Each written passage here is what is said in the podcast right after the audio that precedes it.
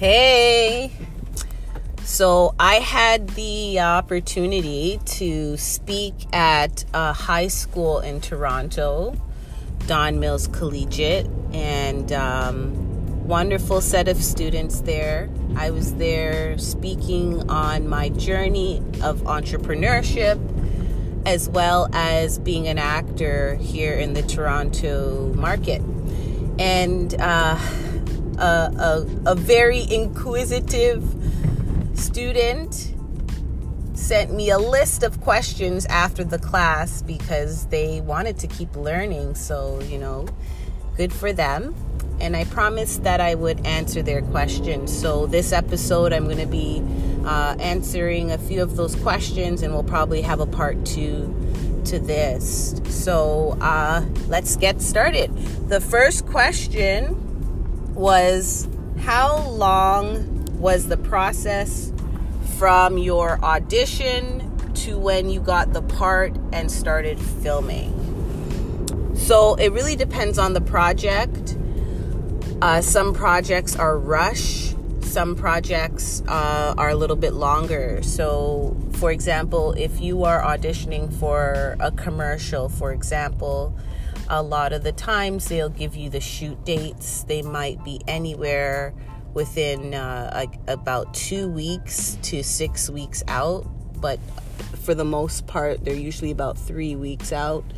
So you would audition, and uh, based on what the callback dates, uh, you'll hear a callback, and then usually you'll already get the um, memo that says when the fitting is. So obviously, if you didn't hear back from them by the time the fitting date arrives, then you know you didn't get the part. Uh, but for the most part, uh, you for commercials is about three weeks. If it's something like a television series, usually if you are auditioning for smaller parts, you're usually filling a gap in the story, uh, supporting the story to go along. So you could literally audition one week and have to shoot the next week. That that's not uncommon. Um, and if it's a film, since films don't usually have a deadline like television, you can expect that if you audition, you might not even hear back for sometimes a two weeks, three weeks, a month. And because of the pandemic, sometimes productions move slower. So it could be all two, three months since you hear back. So I find that commercials are the best ones in terms of gauging when you get a call back. Television next, and then film. All right, next question. What techniques do you use to create a believable character? So, I have a variety of techniques, and truly, it does depend on the character and the scenes that I have in terms of what techniques I'll use. Um, but I have what I do have is I, I have a template that lists all the techniques that are important to me and I make sure that I go through that checklist for every audition and every character just so that I'm taking every angle into consideration. Uh, I'll tell you maybe my top three since I have probably like 20.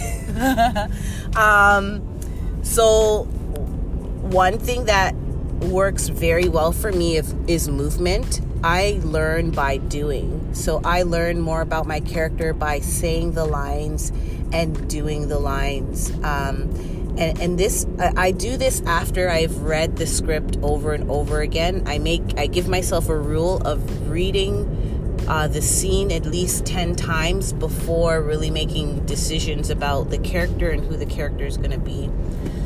So I will read it 10 times I will get up and start to say the lines, feel the lines. What does it feel like in my voice? What's the texture of the voice? You know, what are my muscles feeling like? What, what does my soul feel like doing um, when I say and hear the lines? So I just get comfortable with the lines in my body, but I don't commit to any one way of saying it. I say it in several different ways. Um, and that allows me to be free with uh, in the moment, especially when I'm in the role acting.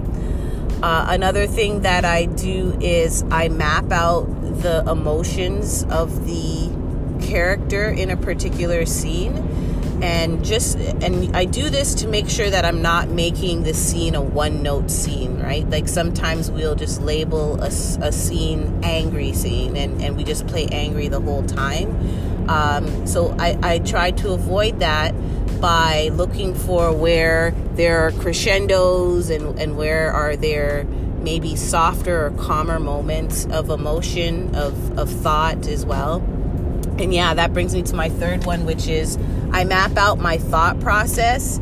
So everything my character says proceeds from a thought or inner dialogue. So I write my own little script between the lines. What are the thoughts that I'm thinking that prompt me to say something? What are the thoughts and the dialogue that's happening inside that per- perpetuates or you know propels me to do a particular activity?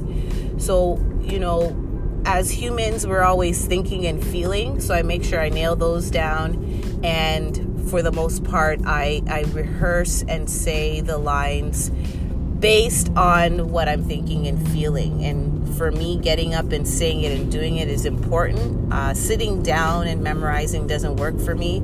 I actually don't memorize my lines. Uh, it doesn't, memorization doesn't work for me, but thinking and feeling uh, is a way for me to anchor the story in my body. All right, let's move on to the next question. What is the first thing you do to research and approach a role?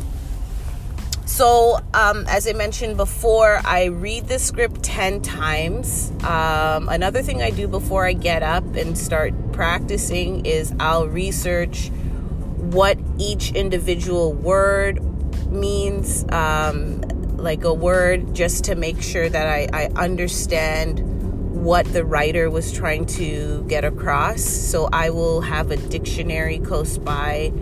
Um, I will also, and if the if the characters reference anything in particular, maybe a person, a place, or a thing. If it's historical, I will look it up, do some research, Let's say, for example, I am working with a character that is an FBI agent. Obviously, I don't have a background in policing at all. So, what I will do is I will research day in the life of an FBI agent. I will research stories about FBI agents investigating cases. I will do as much research in terms of finding out what is it like to be an FBI agent and even look at scenes from other shows in the same genre. So if it's a TV series that I'm auditioning for, I will look at another show that features an FBI agent and see what types of characters and storytelling is done there. Uh, I think this is super important because um, you obviously need to know the ins and outs of your character uh, and their career path. You know, what's common for an FBI agent in their day, and how does that inflict or, you know, what how does that create the dynamics of their personal life right? Are they never home? Is it is it do they ever see their children enough? Like do they have a lot of free time? So these are the types of things you want to know um, and, and you really want to just fill out their entire life wheel. So, you know, I'm a coach, so I know that we have different quadrants of life. So, we have health, we have our career, we have our relationships, we have our financial matters, we have our emotional and spiritual matters. I do my best to fill out all areas of that character so that I have every dimension and and then I'm able to come to the point of okay, how is this person going to make decisions in their in their story long-winded answers here okay uh, let's. A- I'm gonna answer one more question, and then we'll do a part two. We might have to do a part three because th- this particular student has a long list. Okay. Uh, last question.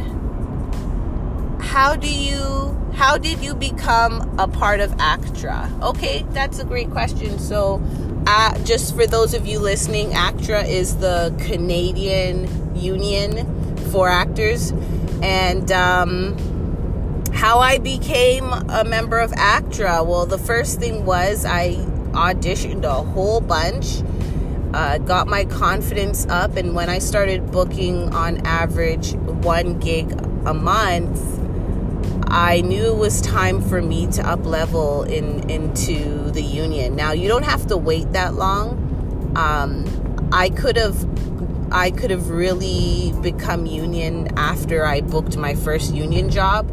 The only problem there was I, I really wanted the freedom as a non-union actor to make to, to make films and to get my uh, portfolio stronger. So i waited a bit longer until i got more footage for my reel and once i had about three tv credits and uh, i had two short film credits I felt that that was a good amount to to go into the union. If I had a choice though, if I were to go back, I wouldn't have waited that long. Um, I would have definitely worked on my reel, but there are ways to work on your reel without having to book gigs. Uh, but because I was uh, like I'm in my 30s, right? So I was also thinking the competition and and who already had their reel together and things like that. There's a lot of things that you need to think about. But to be honest, uh, I think I would have went union sooner. Uh, I think I waited too long. I, I booked probably about five gigs before I went union. And I should have, I really should have went union after like my second union credit or even my first. But the whole point is you have to book union gigs uh, in order to go union. So that's really how you go ACTRA. Once you book your first union credit, you're able to apply to be an apprentice, and then I believe you need two more credits uh, after that in order to become a full union member. So that's how that works. And you can always just go to the ACTRA website to find out more about that. All right. Okay. So that we're to stop there. Thanks for your questions. And I hope these tips help you in getting started with your acting career. Bye for now.